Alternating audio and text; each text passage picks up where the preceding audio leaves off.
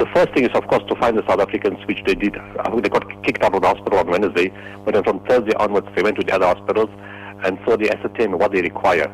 First of all, was it to show them a face from South Africa. Of course, the government people have also been there. All credit to the government. And then they saw us, and of course, he was wearing my, they were wearing my shirts, the Gift of the Givers shirts, and many people in South Africa identify with those shirts.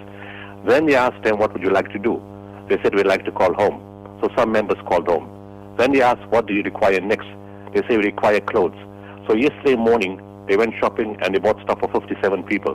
Bought clothes and they bought hygiene packs and, you know, toothpaste and things like that. So my teams went and did shopping for them. And then in the middle of all that story, one lady called Sina Kaliso told them there's a child in the ward in Subhal Hospital.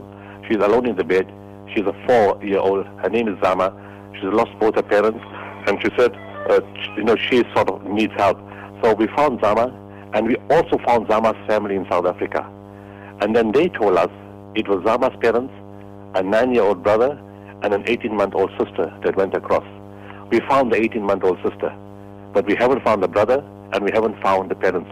When I say we haven't found, I mean we only have the list of those people who are alive.